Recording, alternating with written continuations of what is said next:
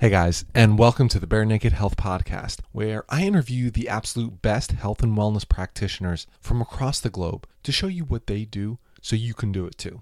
This is because, like you, I did not always feel that health was easy. I had tried different diets, exercise plans, but often felt misled by an industry that really thrives on you not getting healthy and always spending money on the next new thing. Because of this, I'm getting bare naked on health and pulling back the curtain to show you that being truly healthy is simple. Wherever you are in your health journey, I want to show you that with minimal effort, you can get maximum results and do what you love. Play with your kids, go for a hike, and crush it in your business, all while feeling great.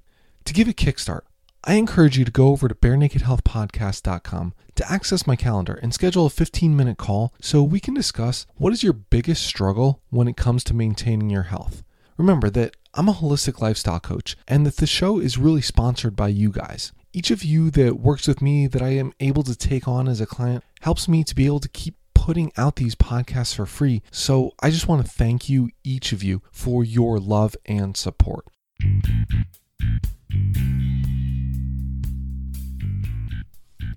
Hey guys, I'm your host, Nick Horowski, and welcome to the Bare Naked Health Podcast, episode number 141.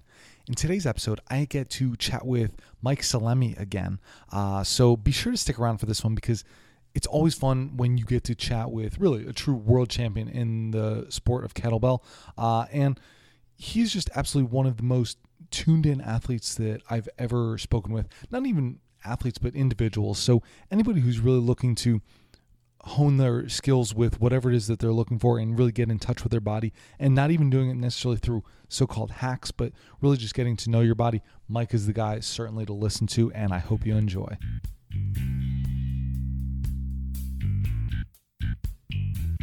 looking uh, you're looking vibrant I, I've, I'm excited. I'm, I'm just I'm, I'm having I'm having a great new year for sure. Uh, all right, and guys, welcome back to another episode of the Bare Naked Health Podcast. And Mike Mike Salemi and I are on the line here, and he, we've already been chatting. Mike, uh, great great to hear from you again. Uh, you want to give us a rundown? Just how are things going? How's the new year going for you? so far it's starting off very well i think i don't even remember when was the last time we connected when was the last I- podcast we did I think it was about a year and a half ago. Like I, I know it was summertime. Uh, I think it was about a year and a half. okay so it's been a little minute um, the biggest change as of right now that i'm kind of experiencing i uh, obviously we all got goals for the new year and things we want to continually accomplish but one of the things that i realized both my brother and i was we'd become a little bit too reliant on coffee or caffeine in general so yeah. we kicked out the caffeine just the other day, and man, it's been such a such a humbling experience. I haven't. You, normally, I was I was using caffeine, especially coffee, just as like a pre-training ritual, where depending if I was training four to five times a week, one short shot of espresso, and that would get me going. But um, you know, in this last month, especially trying to knock out some project, it was like two to three a day, which for most people, I think like you know, I'm pretty sure maybe the caffeine content of an espresso shot's maybe like 70 milligrams, something like that. And I'm sure it depends So- on the coffee. Yeah. Yeah, so it's not honestly too much, maybe like 200 and you know 210. But for me being sensitive, removed it, and man, like headaches, um, even having bad dreams, lack of motivation for the last like the first three days. So now I'm like just starting to feel more like myself and uh, much more grounded. So I'm grateful for that. So, for yourself at least, like, uh, what do you what do you find in Like, what do you need to do maybe to get over that, or like recommendations you have? Because I know some people like it can absolutely be killer. Like you said, maybe for you it was about three days, but some people like it's weeks, and I just feel like garbage. Like anything that you've tried, anything that you've done uh, that makes it easier, just getting over that kick for you, if you will. Yeah, I think uh, you know there's a few kind of strategies that I'll use with some coaching clients, especially if they're. It depends if they're one if they're trying to go cold turkey, which obviously can be pretty rough. So you can you can gradually, let's say, transition to like I know um, I've used chaga in the past, which is the kind of a mushroom blend, so that that can have a little bit less caffeine, taste almost a little bit like coffee, and provide a little bit of that kind I of men- chaga almost tastes like uh, more like a bitter cacao, if you will. Like I think it has a very chocolatey flavor to me. yeah. I th- which which brand are you like using? I well, it depends. Like for me, I make my own tinctures with it usually. Uh, but I, even still, like I feel like it has that like uh, woody, cacao I don't know. I'm looking. I'm trying to look below. Oh, like one I've tried recently was Terrasoul Superfoods, but in a couple weeks I'm gonna be having uh, Jeff Chilton on it, and I'm trying to remember his brand. Hey, everybody, keep listening. You'll hear it in a couple weeks. I promise. He and I are trying to connect, but uh, like, because he he was talking about like just a lot of the different things, like how mushrooms are grown, and if you're getting, I guess, the spores versus the live bodies, and like all these things that I really want to know about. Because obviously, like same thing, like is it grown in China? Is it grown in the U.S.? Like all all this. So I'm actually excited to go into that a little bit more. Um, but yeah, how about you? Like, what what have you tried? What have you liked with that?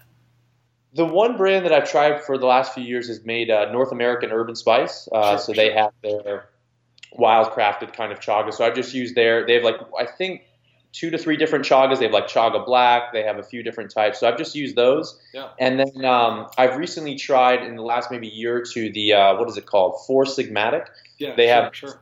coffee blends or uh, chaga blends. I'm sorry. So um, that can be a really good start for some people. Um, and then also, uh, what is it? Dandelion root tea can be very good if I'm uh, not mistaken, um, which is something that I'm playing with right now. Yeah. Uh, just just in general, just like herbal teas, but. For, for, for me, like the most part has been chaga and then possibly some teas, whether it's high caffeine when someone's transitioning and then going off. But, you know, sometimes, dude, you know, sometimes you need that, that harsh break. Like, uh, I, I I was very humbled. Um, both my brother and I, just in the, in the in the three days, it's like you know we take care of ourselves um, at just how how dependent and how reliant we had become on it, and not necessarily, yeah, just not not whether not wanting to realize. Like I love coffee. My best friend or one of my best friends literally lives five minutes from me and has an all organic coffee roasting company.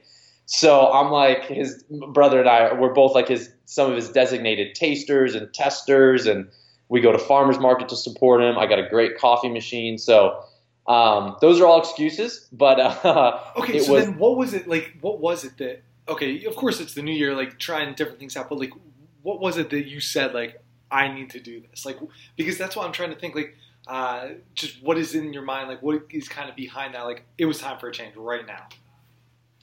Well, I'll be 100% honest with you, man. Like, there's two main reasons. Um, one is that just having the realization that, you know, what was a four time a week, four shot turned into what, four, t- you know, almost 21 shots a week. So it's just like, So just that right. math, you just kind of saw it even.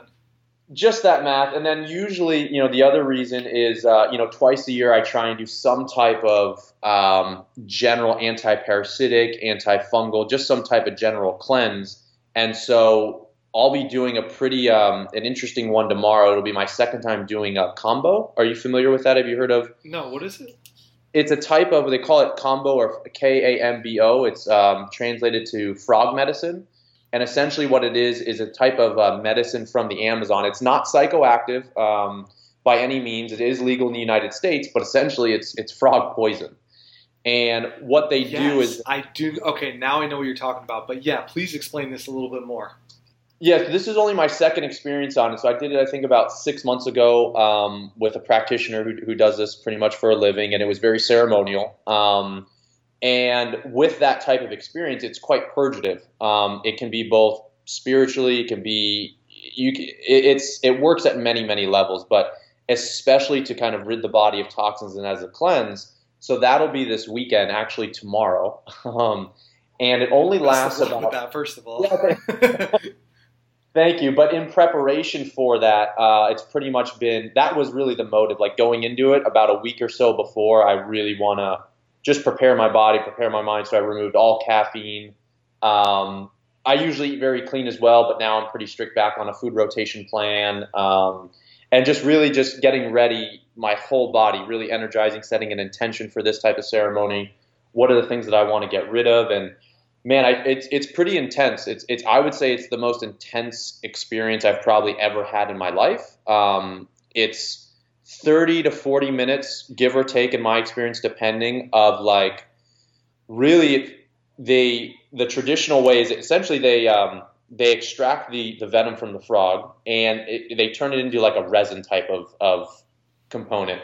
And then traditionally, they actually create um, almost like little, think of like an incense they would burn that into the skin to open up the skin and then they mix the resin with a water and then they bring it through the skin transdermally and it's only sitting on you for, like I said, give or take maybe 30 to 40 minutes. But the experience, I'm sure everyone is going to be different, but it's very much like fever like symptoms, flu, almost like kind of like you might be having an allergic reaction, and a lot of purgative effects. So it is the roughest 30 minutes that I've ever gone through. But um, so I don't want to sugarcoat it, but the feelings afterwards of like mental clarity of just cleanliness has been just profound, at least in the first experience that I had, which is why, as horrible as it was, or as taxing as it was, um, why I would like to do it again.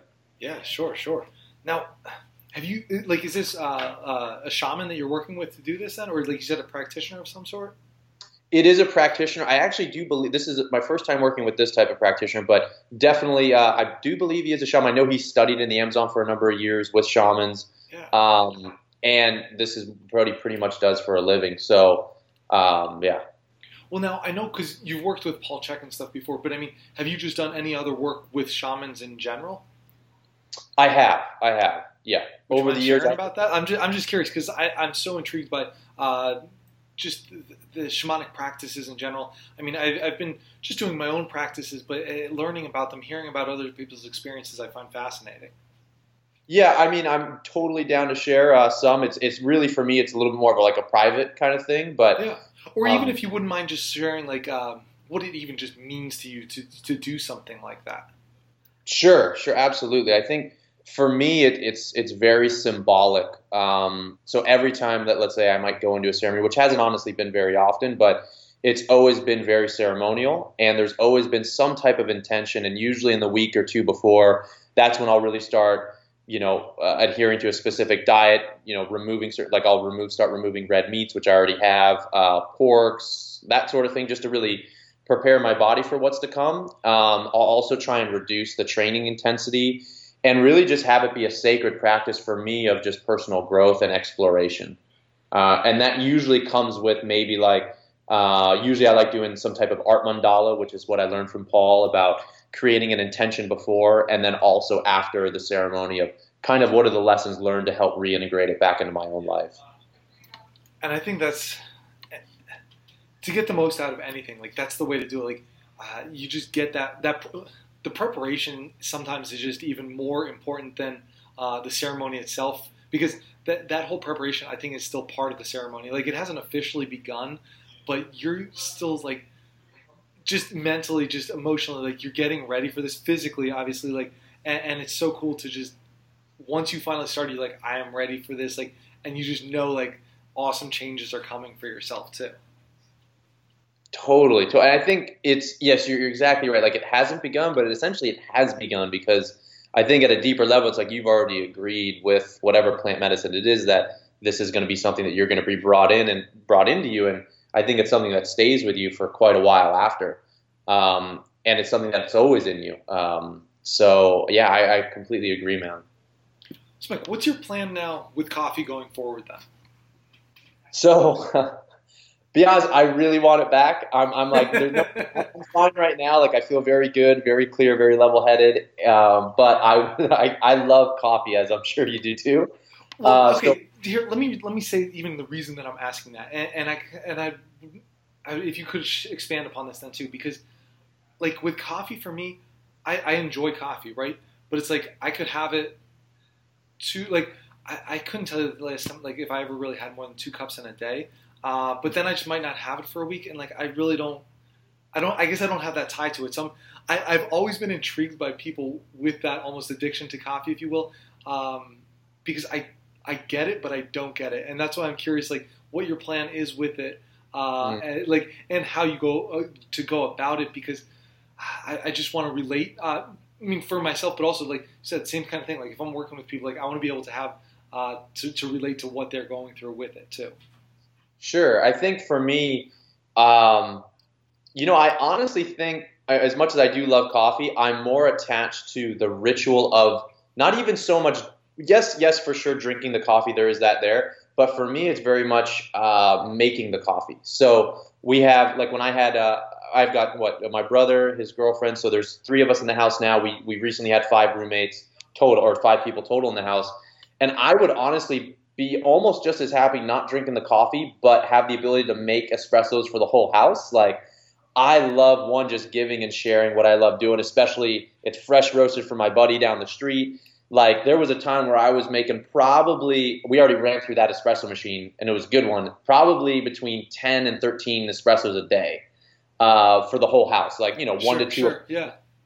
And I just like even right now, my, my I got a good buddy uh, who does some video work with me, Eli here, and um, you know I always ask him like, you know, what can I make for you, man? Like I I, I love making coffee, so. Uh, my transition back, I'll probably reintroduce it probably in about three or so more weeks. So I'll give myself a month off. But I will be just as happy even if I went longer, just so long as I could make the coffee. I would be happy. So, I, I could definitely see that. Now that you said, like, I think for myself too, it's like when I get to work in the morning, like I have light bite to eat, something like that before I start with my patients for the day. Uh, but then it's almost that I just like something hot. So whether it's tea, whether it's coffee, like for me, it could just be a hot cup of water, even almost. But it's I, I think it's that association with that. So thank you for that. That makes actually a lot of sense. And then it becomes for you, it's like okay, just something like a gift that you get to give everybody as well as like enjoy yourself. So that's really cool.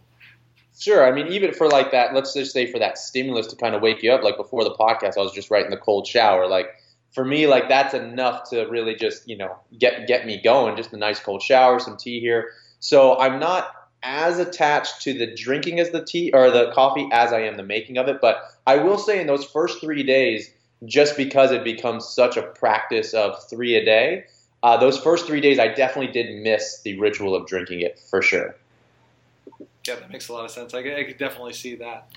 Uh, so, talking about the cold showers there, I mean, uh, you said like okay, you used to do it where it was just before training. Like, what is your training looking like these days? I mean, any I, I know uh, if you want to share like a couple big competitions uh, in the past fall here, like did really well at. Um, but like, hey, what you've done recently, like what's on the horizon for you even? Sure. Yeah. I uh, so right now I'm probably man. I'm in one of the most exciting training cycles that I've ever been in. I think in the past like seven years. I just finished a competition. What was it? It was in um, it was in San Diego in December, Mhm. and it was my first time ever competing in an event, kettlebell event called biathlon. Right. And so that essentially is for maybe the listeners who aren't familiar. My classic event, especially when we were talking last, Yep. was the clean and jerk or long cycle. So this event is a 10 minute unbroken double kettlebell jerk with double 32 kilo bells. And then you come back uh, whenever, maybe a few hours later, and you do a 10 is minute there a set. set? Is there a set like rest period? Is it like exactly three hours or something like that, or there's it all depends on the competition? All depends on how it's run, how many people. To- totally depends.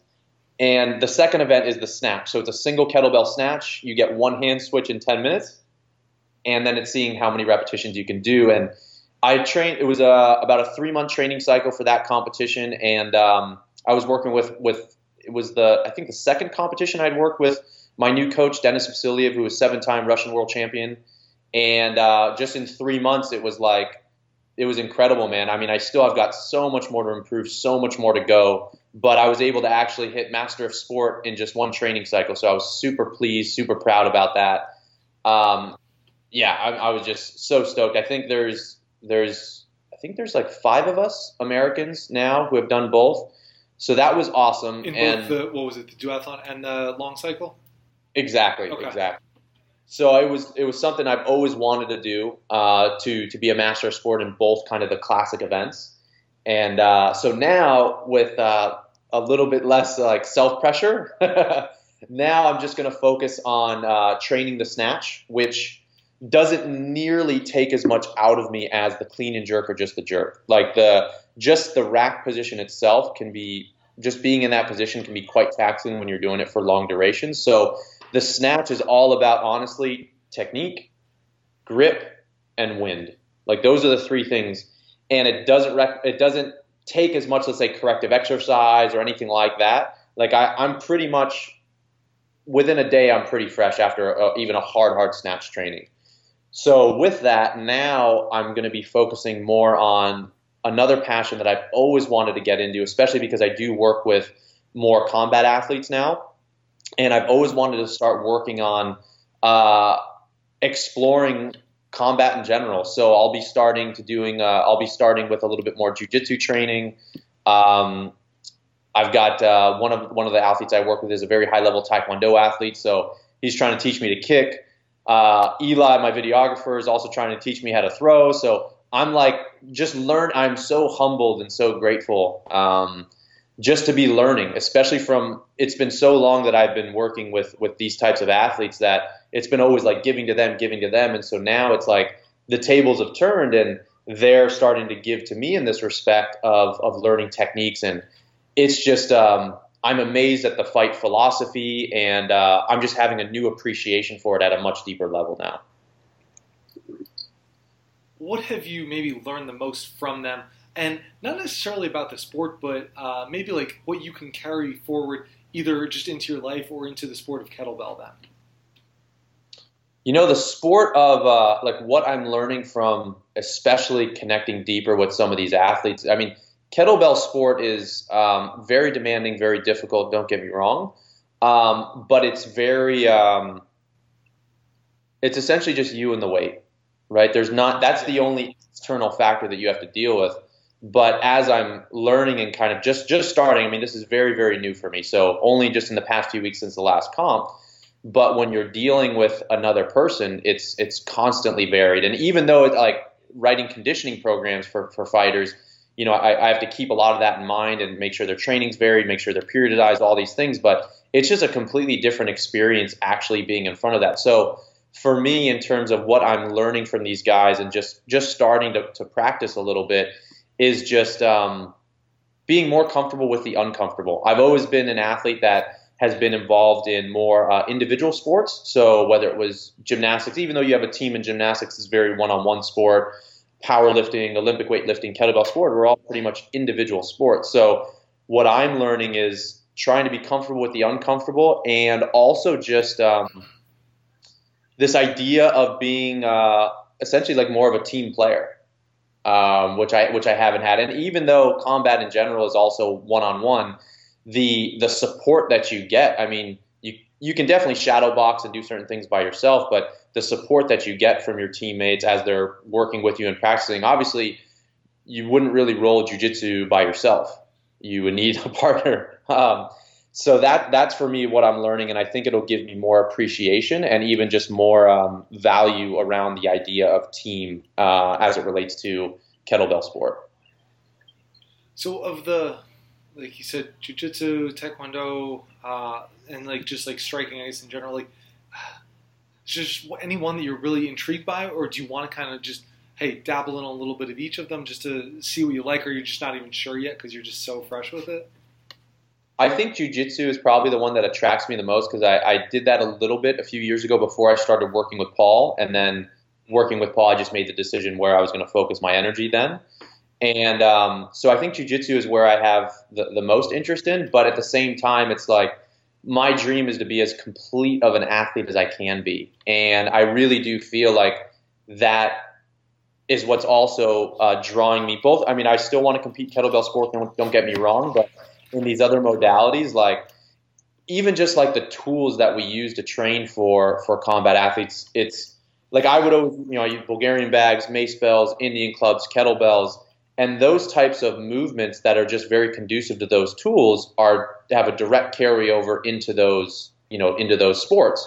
So yeah i think uh, it's it's giving me a, a, newfound reason to dive deeper into training with these tools even even the kettlebell itself um, to create more of just uh, an expansive like repertoire of, of training knowledge and training experience. So um, jiu-jitsu i would say is, is the most but pretty much all of them. I just want to experience, appreciate, learn, um, and then see how that can not only make me a more complete athlete, but then therefore also make the athletes that I work with more complete via the techniques and also learning more about the tools themselves.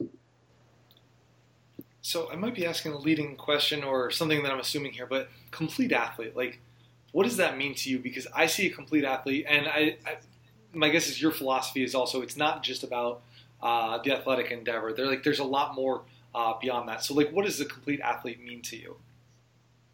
Oh, that's a great question. Um, for me, the complete athlete is synonymous with the balanced athlete. So what we've been talking about has been more of like the physical, the the working out component, right?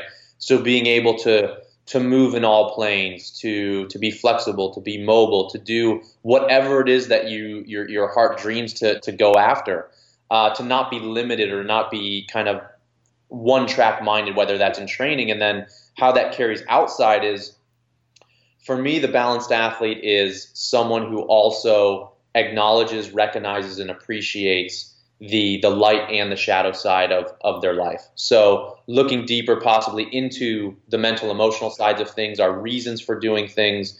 Mainly, if I were to maybe sum it up, it would be just to remain curious and to remain explorative. Um, to know that we don't have all the answers. Um, so the, the the mental component is absolutely a huge part of it. Being vulnerable, I think today, and, and just speaking uh, you know, I know you, you do strongman and stuff like that. I think, you know, this perception of the of the the man today of having to be, you know, all output, all work, all all push. It's like that's only one side of things. So the the willingness to be vulnerable and to be soft when we need to be soft. I think that the balanced male or the balanced athlete has both of those, so that they know when to uh, when to check in with themselves, and hopefully maybe they have some type of inward practice, whether that could even just be, you know, some type of, it could be some type of meditation or it could be a quiet walk, could be a working in exercise from Paul's book, it could be anything. But um, an athlete that balances the working out components as well as with the inward practice of, of mindfulness, of, of whatever they feel valuable for them. Is there anything in particular that you're working on for yourself, like for that inward component right now, like that you have a focus on? Oh, hit the nail on the head, man. the um, so when I was when was it? Um, I think I was down to San Diego like two to three months ago prior to the competition, and one of the things that I would love to bring out there, especially with the athletic community, and especially with males out there, is this idea of working in. And so I proposed the idea to Paul that one of the things I would love to do is to co-create a work-in program for both uh, mainly for me i like I, I, love i really resonate with the athletes and coaches but also absolutely for the general population because we can all benefit from this so uh, with eli um, we did a series of interviews with paul in terms of the whole foundations of working in his system around it um, criteria of what determines a work in compared to a work out. So I essentially did it like interview style, and then now over the next few months, I'll be kind of incorporating um, what exercises maybe I use in my own personal practice, uh, as well as how I can integrate and how I'd like to share integrating working in with working out. So there may be some times in my own training where it's not just going to be a go go go workout. It might be a, a hard, intense set of some type of complex uh, compound exercise and then almost like supersetting that with some type of meditative or work in movement. So my goal and my dream is in the next few months, maybe maybe let's say in the next six months, we'll see how the production and editing goes. Would be to share to share that with the world. So um, and also co-collaborating that with Paul has, has been a dream because it's that was I think the work in component is one of the things that I don't know if I would want to say like saved me as an athlete, but was one of the big things that the more and more as these years have gone by, I've really realized that in many respects, my training has gotten less and less, and the results have been getting better because I've been a more technical lifter, one. And then two, I've been incorporating more work in modalities, like even right now, just coming off coffee, so I can be maybe a little bit more sensitive to things. So that way I can have a deeper work in practice and therefore have more energy to put into my workouts. So that's definitely a project that's in the works right now. Um, I've got a few projects as always, so I don't know exactly when it'll come out, but uh, just honestly, I think people are going to be blown away at the knowledge that Paul drops in that. Um, because even even talking with him, he had shared something pretty cool that even a lot of his, let's say, advanced level practitioners, or maybe even some of his faculty, doesn't know a lot of this information because he's never been asked so focused on a topic to go deep. So there will be even stuff that even even for people, let's say, who have been studying him for the years, like yourself, or have taken his courses, there will be uh, information in there that will be new, and then I'll also be adding kind of uh, just through my own experience how I maybe use it so people can see that. And um, so for athletes, coaches, and just people in general, it's definitely going to be a program that I'm super excited to release in 2018. I, have goosebumps right now. Like I'm so excited about this just with you talking about it. Uh, and so one of the things when you were talking there that made me think too is like for myself, like my Tai Chi ruler practice, it's not about like sure we're talking about like as an athlete and physically, like yes, it's absolutely allows me to uh, train with higher intensities, like just get stronger every time I'm getting in the gym, that type of thing. Like, and that's what I think a lot of people want it for. But like, it's almost hard to just quantify what else it can do. Like, those are just the simple. Like, okay, you can look at it. and It's like if I do it, this is what I can do. If I don't do it, I, I'm just not the same person. But I can track that almost in the gym. But other things, it's hard to show. Uh, but it's an amazing tool, and I just it's one of those like I, I, that's why I'm just so passionate, so excited, and I just want to say thank you guys already uh, for putting this out because this is going to be awesome for people. I, I think it's going to be you know going back to that balanced athlete idea. I think I think it's going to help a lot of people, and I think the working it because we all know how to work out. You know, yes, yes, we can all at, at even at a basic level, like someone can run themselves on the ground, do a, a you know 100 push-ups a day, they're working out, but how well and how connected and, and what is our practice around working in? And for a lot of people, it's just a foreign concept, for me included years ago. So I think it's going to blow uh, quite a few brains, you know, that, and I think that's the goal. And hopefully people will be receptive to it, um, even if it's new and maybe scary. But I think the working in is, is such a, like for me as, as, a, as a competitive athlete, it's such a friendly and like less threatening way to enter into more of a mindfulness practice, especially if, just sitting down in a silent meditation might seem awkward or weird or, or whatever. It's like you can do like your, your Tai Chi ruler. You can just go in a park. You can just do breathing squats. You can even just choose the exercise that you resonate most with, and then learn how to integrate that with your breath and with your movement. And just you don't even you could even just do it. But if you do it consistently for 100 days, it's like the benefits are. It's like you just said. You, you almost can't even express all the things that that happen because it's just so much it, there's so much stuff so much amazing things that can happen just by committing to that type of practice. Yeah. And i guess what it is for me is like it's that sometimes it's just hard to explain to people. Like i can give you like okay what does it do for uh, like cortisol levels? Like it's going to help reduce this. It's going to help like with your uh, producing like your sex hormones because you're actually going to be recovering better. Like you're going to sleep better. Is this and that. But there's still there's still something that's unsaid about it. Like I still can't tell you. It's the same thing. Like for me, meditation, just sitting there, like yeah, I enjoy it, but when I do it with some type of controlled and intention work in movement, the benefits just go absolutely through the roof. And I, like I said, I can't even quantify it to a certain extent.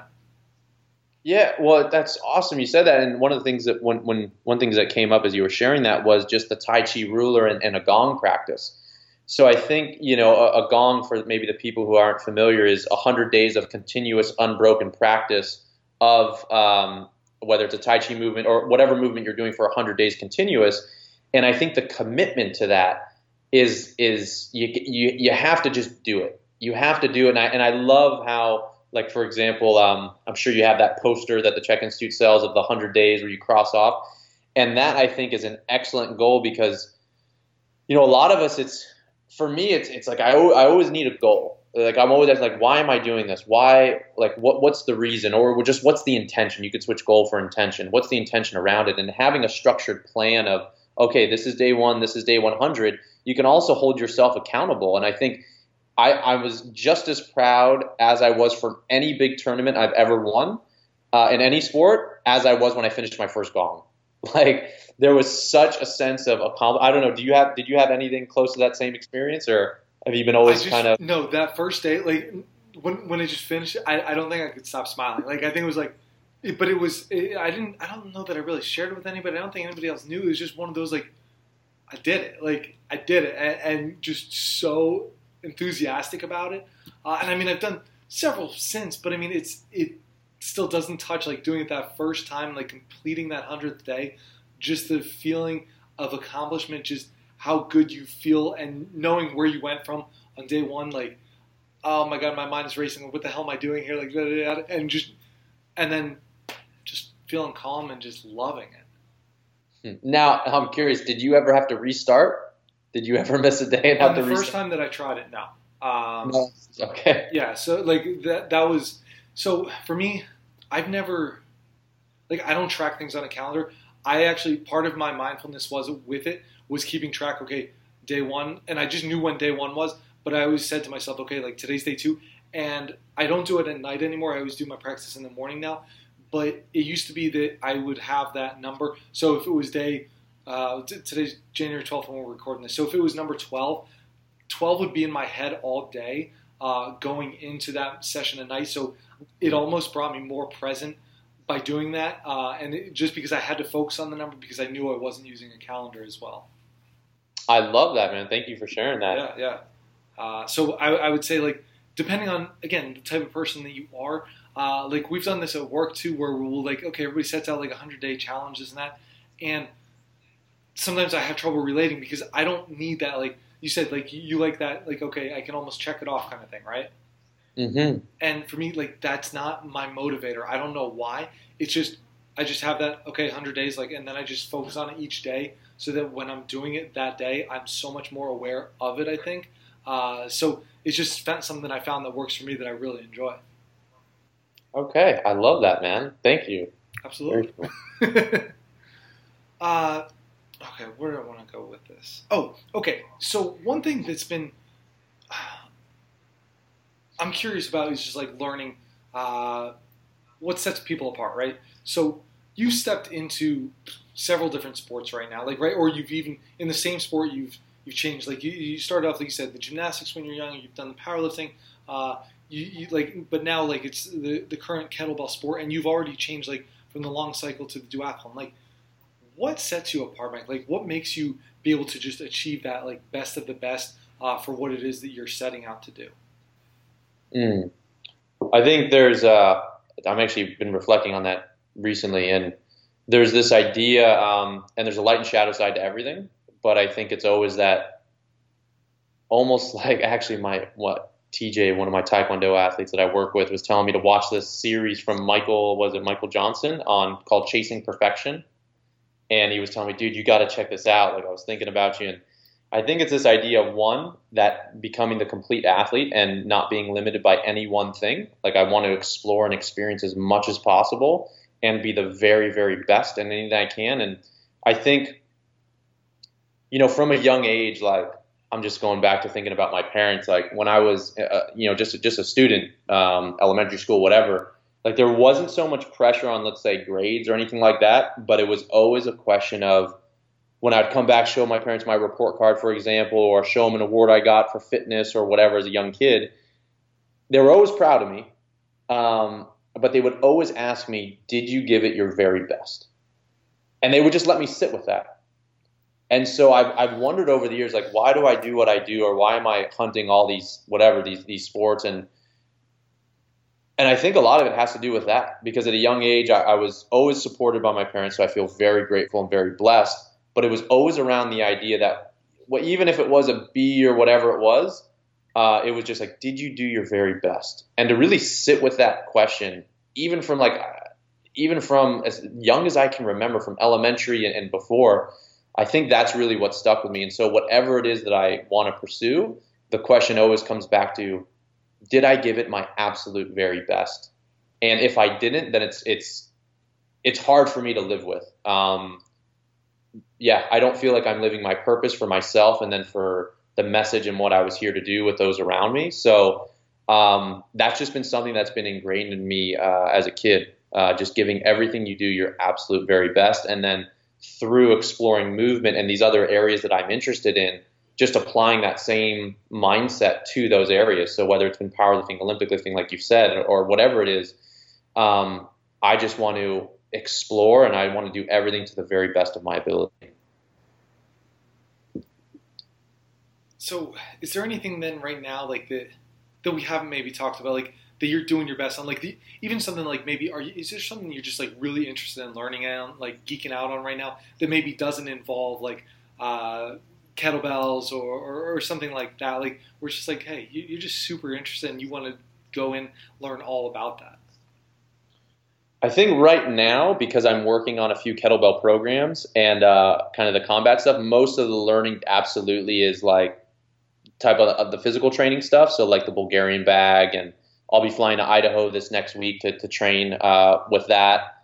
But I think like one of the, the, the big goals for me in 2018 is this idea of like execution. So like I was mentioning before, there's a light and a shadow side to everything, and this idea for me to always kind of chase perfection or uh, it's really held me back. I've experienced in the past. So from let's say putting out things that I've I've wanted to put out, but you know I've even you know even just being completely frank, just you know bad bad dreams, nightmares of just nightmares of just critics. Like what if someone doesn't like this, or what if doesn't you know? So that's something that as I'm putting myself more out there in 2018 has been you know something that I'm working with on personally. So for me, it's it's getting out there. It's having the confidence, the courage to present more. Um, yeah, because it's it's always you know always striving for, for, for perfection, and that's that's an illusion. Um, so yeah, that that's a big thing for me. Just practicing presenting, connecting with other people, um, and just getting out there. That's what I'm that's what I'm working on. Have you been doing a lot of work with uh, Jator Pierre lately? By any uh, chance? not a lot of work. We've been. I mean, Jator's one of my one of my closest friends. Sorry, the um, only reason I asked is because you've been using like the the light side and the shadow side like a lot, like like the light and dark. And I know that's something he always just brings up. I was curious. Oh, that's funny. No, yeah. So I think just probably Jator's rubbed off on me for sure. or did, did you and, rub off on him and he picked it up from you? I don't know. No, no, I'm pretty sure he, that is one deep cat. And um, yeah, I, I, I, recently did uh, my first time taking a, a, Journeys of Wisdom course with one of Jator's big mentors, John McMullen, and that was an amazing experience. So just learning more about the power of language and um, anytime I'm around Jator, especially like it's it's um, it's just a great experience. Um, yeah, he's just an amazing human. I know you've you've had him on a few times, I think, right? Yeah. Um, so I, yes, the reason I love having Jator on, or just being able to talk with him, whatever it is, I am so hyper aware of what I'm saying. Not in yeah. like not in like a defensive like oh am I gonna say the wrong thing? More in like the wow I those words do have power and I really do want to choose everything correctly uh, because I know more how I feel and what I want to portray on the inside. How can I actually express that so somebody else can feel that same thing that I'm trying to get across? Mm-hmm. Mm-hmm. I don't know if you did. You happen to listen to? We did. Uh, we did a um, I don't even know what maybe a webinar, whatever you want to call it, uh, on um, I forget what we called it, what, what the title was, it, but it might have been the balanced athlete, or might not even have had a title, but it was recent, and I think that uh, I think you'll really dig it um, because just I've listened to it a few times now, and when I was present in the in the interview, sometimes you're present, but you're not 100% present because you're thinking even just the next questions to ask. But the uh, Jator was uh, I thought just blew it out of the park. And I think his message that he shares on that will relate especially to athletes. And um, I thought it was excellent. And and for athletes that maybe aren't too familiar with the power of language, definitely just listen. I would just suggest and invite to listen to the words behind the words that he shares, um, and even just some of the exercise that he provides in there. All right, I'll have to check it out. Maybe try and just get some links for everybody to, to, see that or to hear that because, uh, like I said, anytime he speaks, it's one of those he has chosen his words very carefully, and he's about to drop something, and it's going to be awesome. Yeah, I couldn't agree more, man. I couldn't agree more. So, like, you're talking like you're you're, to be traveling to learn uh, the Bulgarian bag. Like, do you have a preferred method of learning? Uh, I mean, is it always like going to, to meet with somebody? Do you do you like reading? Do you like uh, watching stuff? I mean, anything like that? I love experiencing. Uh, I I can read. Like I, know, yes, I guess I can. I, I, mean, some people can. It's a fair thing. Yeah. Totally. Uh, I can learn by reading. It's no problem for me. But I love uh, getting out there. Like even, yeah, I need to experience it. I need to see it. I need to experience it, and I need to experience it at, a, at the highest level I can have access to uh, for my own practice, and then for the level that I intend to share. So the are you familiar with the Bulgarian bag and, and the inventor of it by chance? I don't. I know of the Bulgarian bag. That's about the extent of it. Yeah. Oh man, you're gonna love this. So the the inventor of the bag is a guy named Ivan Ivanov, and Ivan is uh, he was the former Greco-Roman Olympic coach uh, for the U.S.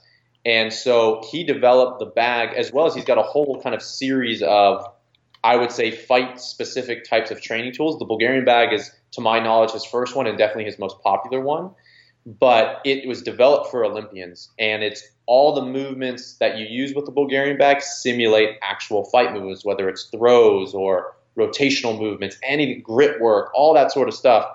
And um, I'm just amazed at the creativity that this guy has put into not only the creation of the tools, but the training modalities. And so I'm like so excited to get out there to be able to learn from him, to be able to work with him, and then hopefully, you know, bring it back and, and continue to, to spread the good word on the bag and on the other tools. Like he's got one that he came out with called a, a Fitball, a Suples Fitball. If you, you take a look at any of the videos online, I would say try and look at videos of him. Um, obviously, he moves very well. And uh, so the Bulgarian bag, the Suples Fitball, He's also got something called the Hertz Fighter, which is an excellent type of banded exercise that you can do an enormous amount of things like rotational exercises. And it's through that tool as well as through the kettlebell that I've gotten the most, I felt the most expression through movement through these tools. And I don't know if it's because they're correlated to fight movements and because fighting is just in our DNA from years and years ago but whatever it is, like I absolutely love training and moving with these tools and learning and being around these guys. So I, from what I was told, even like because he runs right now an academy in Idaho, and from what I was told, like even his 12 year olds would like smoke me. Like, like they could, they could. What you do? One of the classic movements with the Bulgarian bag is called spin, and like I'm sure like they could do. Even 12 year olds can spin a 37 or possibly even a 50 pound bag, and those are still things that I have trouble with but they're so technical and uh, you know that's something that they practice all the time. So I'm just excited even to learn from the little kids, man. Right on, right on. And I, you're talking about like the the expressing movement, I think, and it's uh, there's uh, there's like no movement, no modality, whatever it is that I don't enjoy. Like I, I might mm not make it necessarily part of my regular practice, but it's one of those like every time you get to work with something, like I don't know what it is, but it, has got to be just that connection to the movement. Uh, it still is just always fun learning, trying, doing something new. Is that why you like strongman, maybe? Because it's very varied in that respect, or what? What draws you to strongman? I'm just curious. I I think it's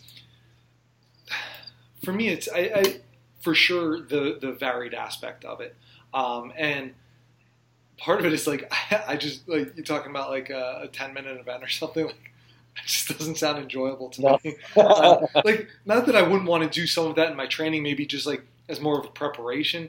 Uh, but for the sole preparation to be around that, like I, I don't dig it. Uh, I'd rather do like one rep, maybe up to like 60, 90 seconds long of just like all out. Like this is all you have uh, at just a heavier weight.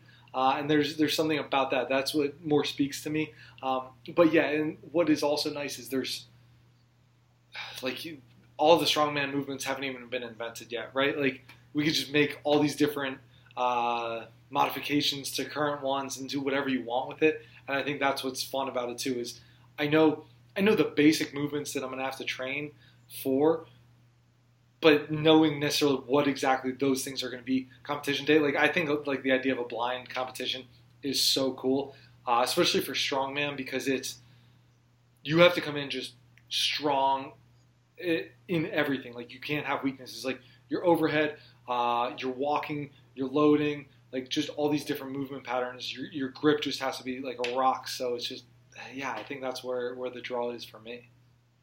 Wonderful, wonderful but yeah, I, I, guess that's probably what what would it draw me to it is, uh, or, or, maybe draw me to strongman, but just other things and maybe just hey, being a physical therapist, like I'm studying movement all day, uh, so being able to teach that, being able to show it, whatever means might be necessary, I guess, uh, because everybody still is going to learn differently, uh, whether it be movement or otherwise. So yeah.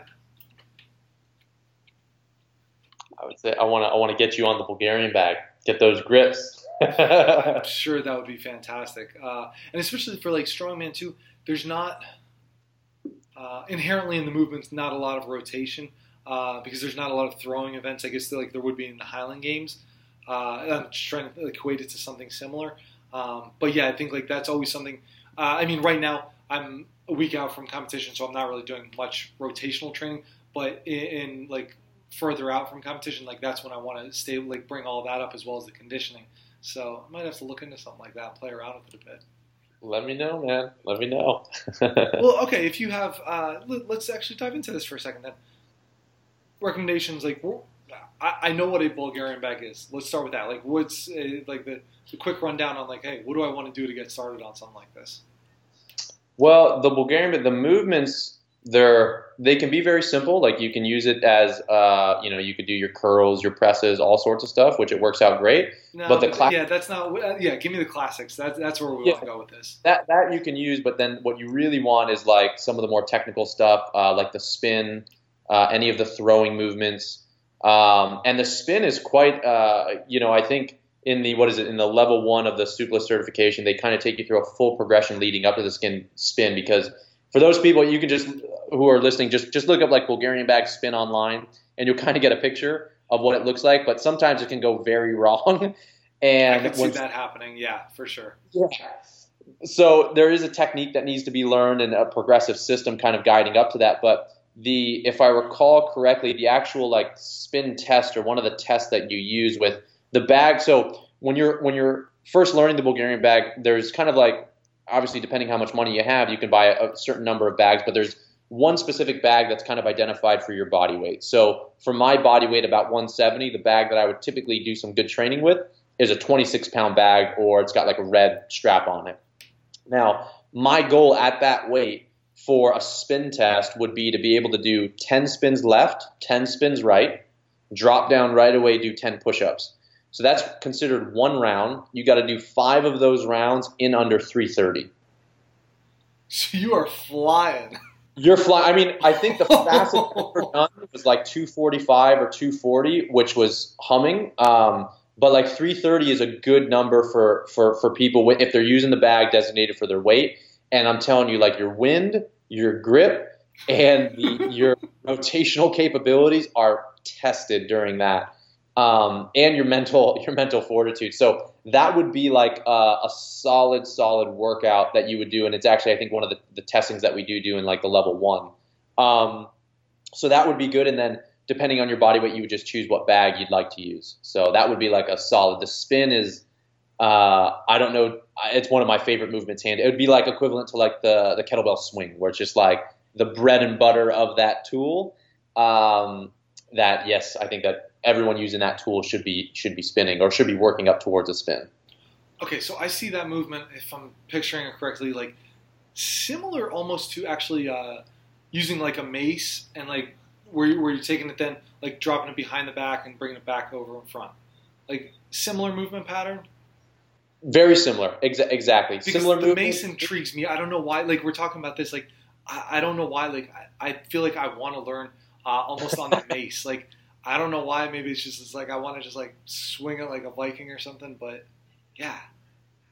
Did you know they have competitions for that as well? Okay, this brings up another question. No, I want to hear about that. But you also said earlier on, like, uh, like I think the classical lifts were the long cycle and the du- duathlon. I keep forgetting. Biathlon. that up. What is it? Biathlon. Biathlon. Excuse me. What are like the non-classical kettlebell lifts uh, or competitions? But also, yeah, talk to me about the mace too. Sure. So the the the classic ones are going to be the long cycle, the biathlon, but then now they're doing now just to make it more appealing for for the masses. There's different organizations kind of offering like um, almost like a uh, let's say like five or six events in one day. They might be five minute sets, and you might be able to do just a single kettlebell snatch with multi hand switches. So as opposed to just doing a 10 minute set, you can switch as many times as you want. Then you come back, and then you would do like they've even had like uh, half snatches, which would be snatching on the way up, lowering to the chest, and then snatching on the on the way yeah, lowering to the chest on the way down, and then snatching on the way up. Sure. You could do that. Single kettlebell events, which aren't classic, like in terms of like the clean and jerk and the jerk. So just to make it a little bit more event, uh, exciting, there's also uh, marathon events. So you could go for an hour nonstop. Like I was when I was a few what was it? A few months ago, I was competing in Texas, and there was a gal there. Um, her name is Jessica. Was it Jessica Gorman? One of my one of my buddies, and she had to snatch a 16 kilo for an hour nonstop. Now she could switch hands, but by the end of it, bro, her entire palm was just blistered and skin ripped off. Like Can she And- set it down? no, you can't set it okay, down. that's what I'm checking. Yeah. Oh my. So Oh. one of the one of the gnarliest but the coolest things is when you go to a kettlebell sport competition, depending where the platforms are placed, if they're close to a like if they're let's say a, a few feet in front of a wall behind, take a look at the wall after, and you'll oftentimes just notice splatters of blood on the wall because in the backswing when that when that free arm swings, Yeah. you'll just you'll just see just like dots or like banners, for example. So yeah, Jessica went for one hour. It was amazing to watch. Um, yeah, so there's just non-classical ways like that. So some that are less threatening. Also, there's relay events as well. So you could get like a team of let's say five guys, and each person would do a three-minute jerk set with let's say we do uh, 24s or 32s, and then we just go one team against another in terms of what's the total score lifted at the end, and that that is super fun. So those would be some examples of like non-classical lifts that you could do uh, in kettlebell. It almost seemed like an easier starting point on some of them there too, to just get introduced to the sport at least. Absolutely. Like when I ran the Silicon Valley Kettlebell Open, which was the first competition I ran last year, um, my goal and my dream for that competition was really to have it focused not around the elite lifters, it was all around beginners lifters. So I did two months of free programming, live workshops, everything that I could to support the beginners who had first time competitors. And the event that I chose was a single arm clean and jerk for five minutes where you could switch hands. So it's a not classical lift, but every single person that did it for the two month training program before looked as good, if not better, than most people who had been lifting for years.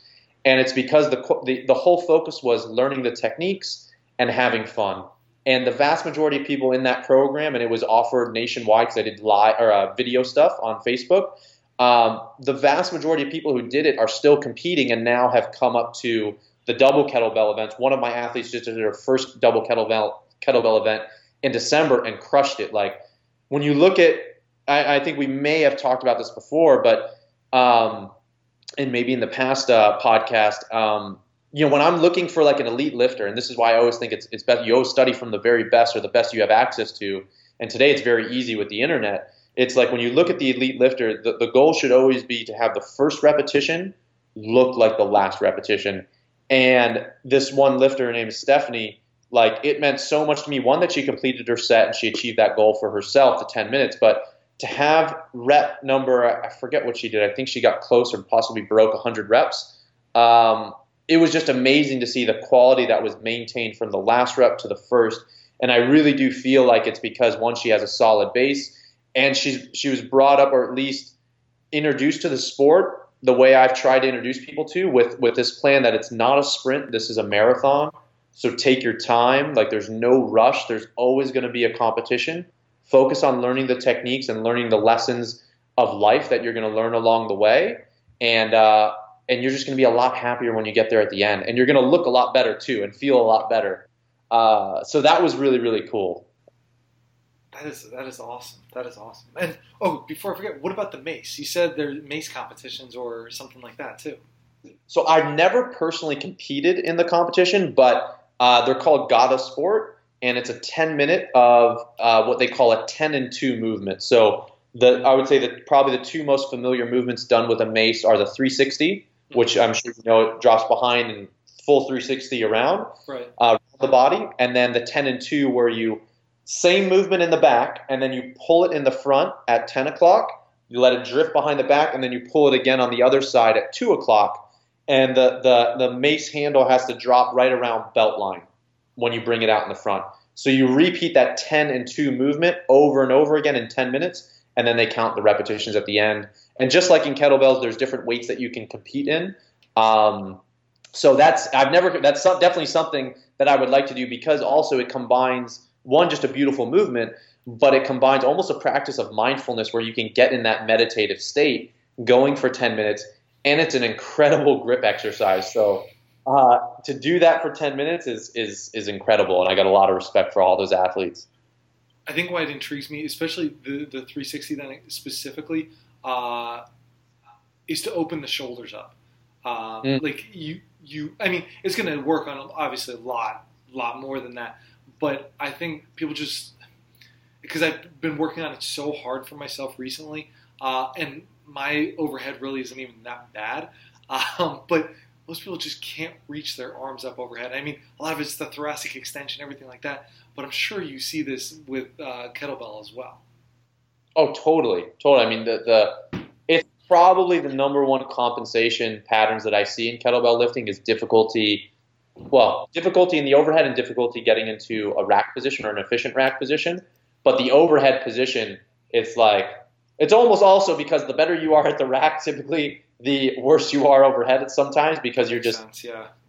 so the, the positions complement each other, but if you don't have a plan or a strategy to open up the shoulders and the thoracic spine, like you'd mentioned, it's like you start seeing so many compensations, whether it's in the low back, the head, the shoulders. So, absolutely, the mace can be a fun tool that you can use uh, to kind of open those things up gradually. Right on, right on. Well, Mike, I mean, we're coming up on our hour here. I mean, any any words of wisdom, anything you want to share with everybody before you kind of uh, tell them where they can check you out, all, all that you have coming up for this uh, 2018? It sounds like it's going to be an exciting year. Yes, yeah. Well, I'm first surprised that hour flew by. That was like the fastest hour. so that was fun. Um, yes, so I- I've got a few projects working on right now, and uh, thankfully hooking up with Eli of 8482. He's filming my very first online program, kettlebell program, and I don't have a release date. You know, most likely in the next two, three months, something like that. But the whole premise around that program is it's primarily geared for coaches and trainers, but also for just serious athletes. That when I say serious, I just mean people who just really want to learn. So it's not a watered down approach. It's it's it's detailed, but it focuses on if you only had, let's say, two to three kettlebells or even one to three kettlebells, how can you start learning the foundational movements as well as learn essentially how to become a great lifter from the start. So, and that's been something that I haven't seen done too much. So it's going to come with an eight week program of essentially progressions, regressions, coaching methodology that I've learned over the years.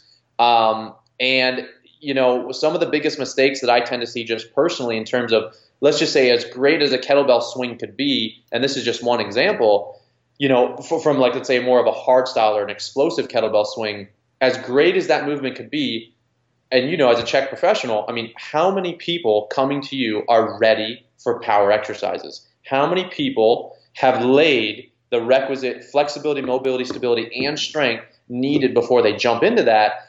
And especially when you're learning it online or at home, if someone's going to perform a swing. So actually, the kettlebell swing, I'm in- introducing a slightly different variation that's inspired by principles of kettlebell sport.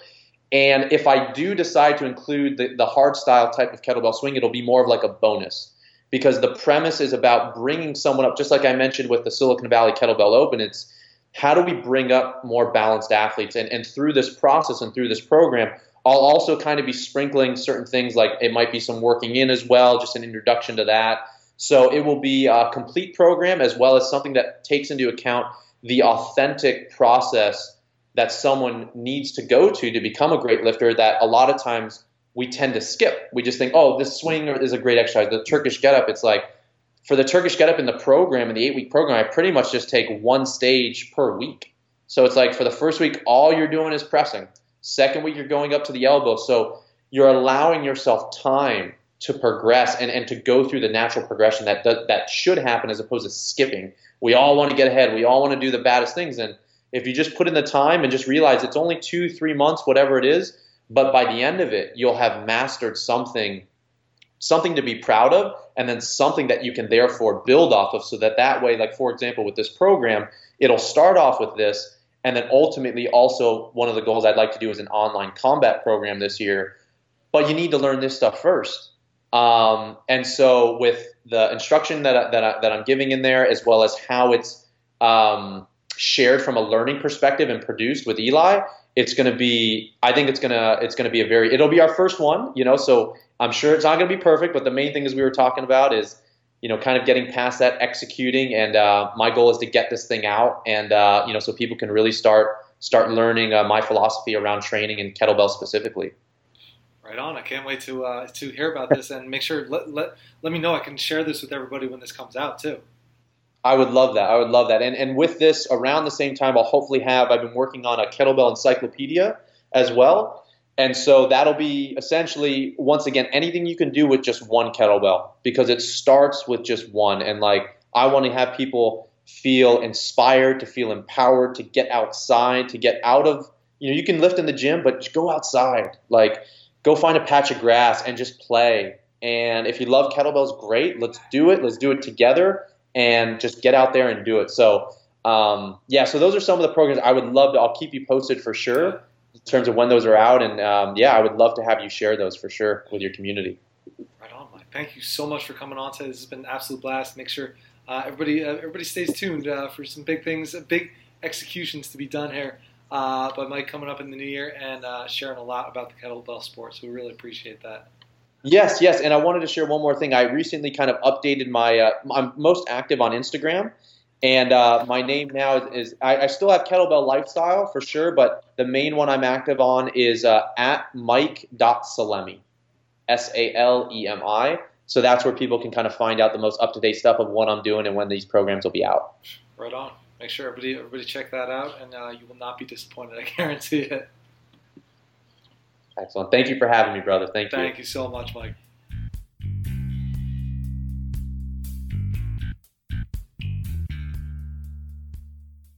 Thanks again for listening. And don't forget to head over to barenakedhealthpodcast.com to check out the show notes for today's episode. While you're there, go to my calendar and schedule a 15 minute call so we can discuss what is your biggest struggle when it comes to maintaining your health. Remember that I'm a holistic lifestyle coach and the show is sponsored by you guys. Each of you that I work with helps me to be able to put out podcasts like this for free. So thanks again for your love and support. Finally, if the show has helped you out in any way, please head over to iTunes to give the Bare Naked Health podcast a positive comment and five star rating. This really goes a long way in getting the word out with how simple health can be and helping to share the podcast with others. So thank you.